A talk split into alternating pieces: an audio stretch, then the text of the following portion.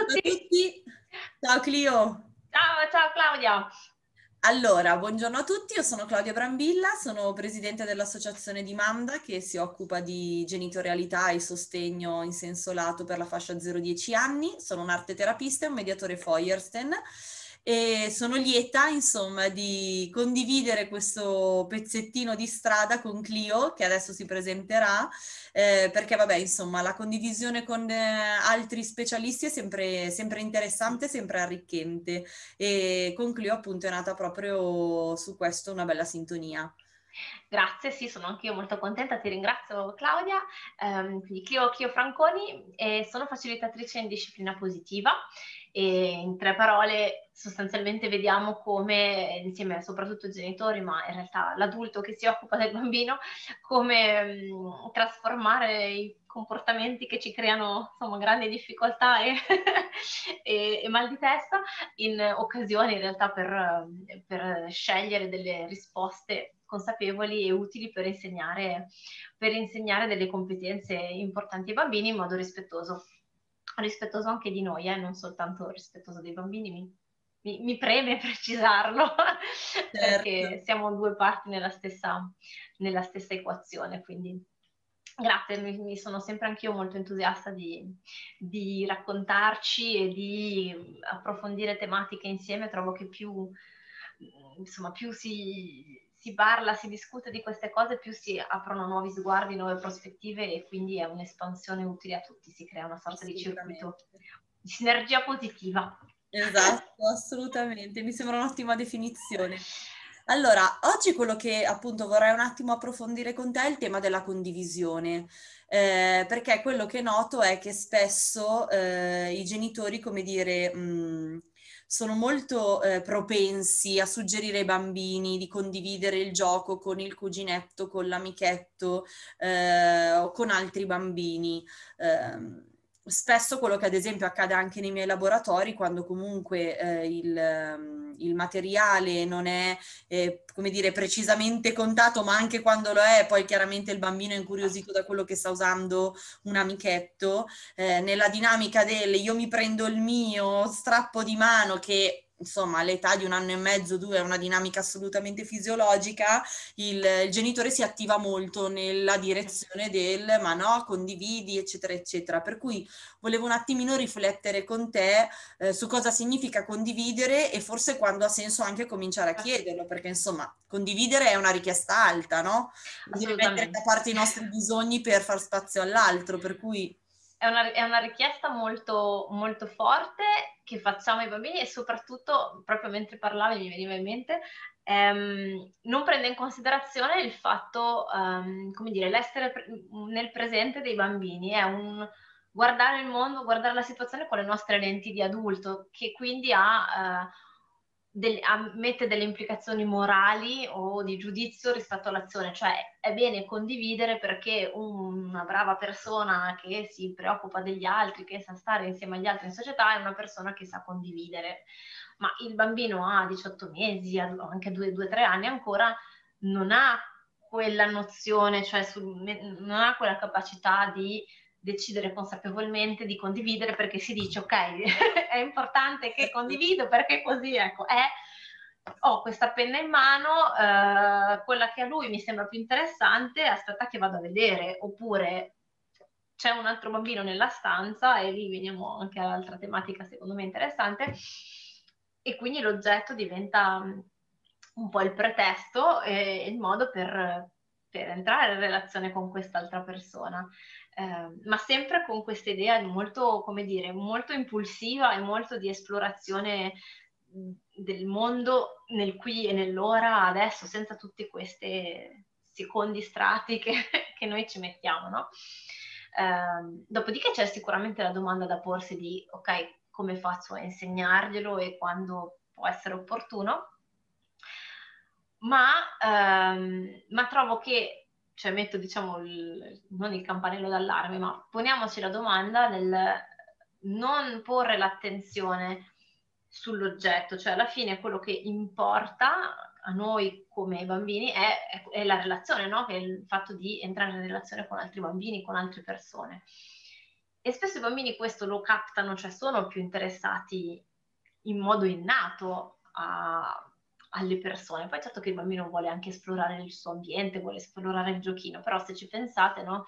Eh, anche con i bambini piccolissimi, eh, quando, quando vedono una persona con gli occhi, con eh, il fatto di, di, come dire, di fare il mirroring della mimica facciale, di, eh, il bambino è...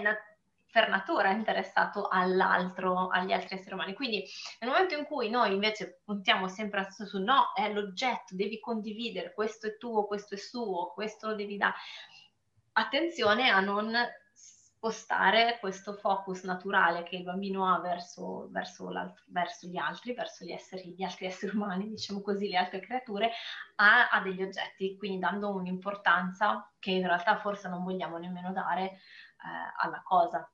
Certo. Non so se ti è capitato di osservare... Assolutamente, assolutamente. Fra l'altro mi viene anche una, in mente una riflessione, ad esempio la Montessori su questo eh, si è lungamente espressa, ehm, parlo più, più, come dire, in maniera assoluta della fascia zero tre. Sì. Poi probabilmente, eh, come dire, il bambino è già un pochino più in grado di appunto condividere anche gli oggetti e materiali con i compagni, per cui sicuramente il discorso potrebbe essere ampliato e meglio specificato, però eh, come dire, mi viene proprio l'esempio classico del bambino che è concentrato sulla sua attività, sta facendo la sua pila di cubi, eh, perché è molto interessante per lui provare a sperimentare, no? Questa, questo movimento per cui impilo i cubi, cosa succede se li tocco, cosa succede se non sono sufficientemente delicato, quando cade che rumore fa, come mi diverte, che ilarità mi suscita anche tutta questa parte, e poi di fatto chiediamo di condividerlo con un altro, con un altro bambino, cioè tutto questo, andiamo a interrompere questo processo di apprendimento, perché di fatto attraverso quell'attività di gioco il bambino sta scoprendo, sta imparando una serie di eh, cose di fatto che noi andiamo a interrompere perché gli chiediamo e lo invitiamo a condividere magari quei cubi con cui lui sta facendo le torri con un altro bambino, ma il bambino a diciotto mesi, proprio perché vive in modalità egocentrica, eh, egocentrica ovviamente non nell'accezione adulta, no? Egoistica, ma egocentrica nel senso che il bambino è al centro del proprio mondo e non riesce a decentrarsi cercando di mettersi nei panni de- dell'altro, fa anche fatica ad accordarsi, come fa ad accordarsi se non ha la capacità di lettura della mente dell'altro, con l'altro bambino, sul fatto che uno lo metto io e uno lo metto l'altro. Allora, quando facciamo una richiesta del genere dobbiamo tenere in conto che non è capace, che a volte può essere, fra virgolette, quasi dannoso perché magari stiamo andando a interrompere un processo di apprendimento o, e comunque se vogliamo che questo accada è assolutamente necessaria la mediazione di un adulto banalmente che eh, in qualche modo appunto medi la turnazione. Sì, o comunque poi... che verbalizzi quello che succede per te e quello che succede per l'altro in modo che diventi, diciamo, esplicito ed espresso e che permetta al bambino di...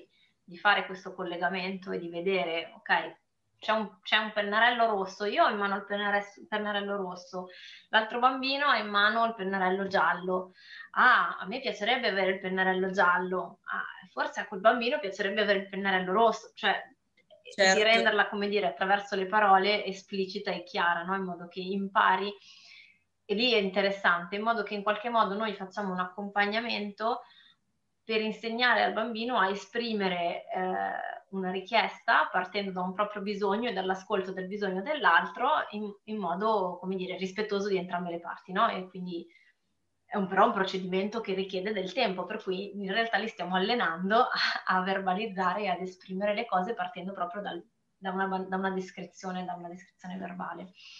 Eh, Molto interessante tutto questo perché mi viene in mente, a, apre anche tanti altri aspetti. Uno, una cosa che mi è venuta in mente, per esempio, è la nostra tendenza a intervenire immediatamente, no? Cioè noi vediamo il bambino che ha in mano il pennarello, l'altro che viene verso di lui, noi capiamo che è interessato e quindi ci buttiamo a capofitto dicendo dai, dagli il pennarello all'altro bambino che tocca un po' anche a lui, condividi, dai, non è non davvero se...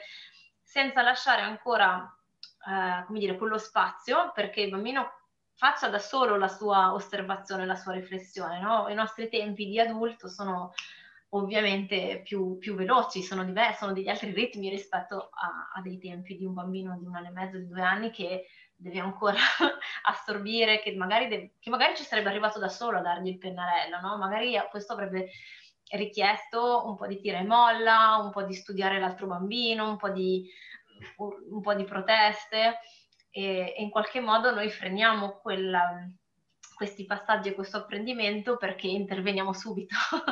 Certo, anche perché nel, nel protestare, appunto, come un po' l'hai definito tu, ci sta anche tutta una parte di osservazione di sé, mm. nel quale in realtà io sto implicitamente dicendo che ho un valore. E quindi, come dire, nel momento in cui io ho quell'oggetto che mi interessa perché in quel momento lo sto utilizzando, cioè non lo mollo perché interessa a me, cioè mi sto affermando che in realtà dal punto di vista psichico è un processo assolutamente molto importante. Certo.